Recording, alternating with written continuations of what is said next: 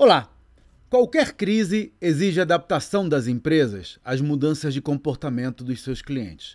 A do coronavírus não é diferente.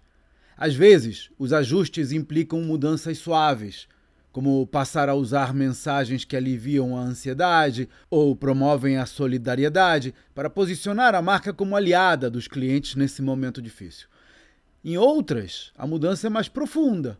No modelo de negócios, por exemplo, fortalecendo os canais de vendas online ou mudando de vendas para locação, de prestação de serviços para intermediação e outros formatos que vêm ganhando força ante a necessidade do distanciamento social.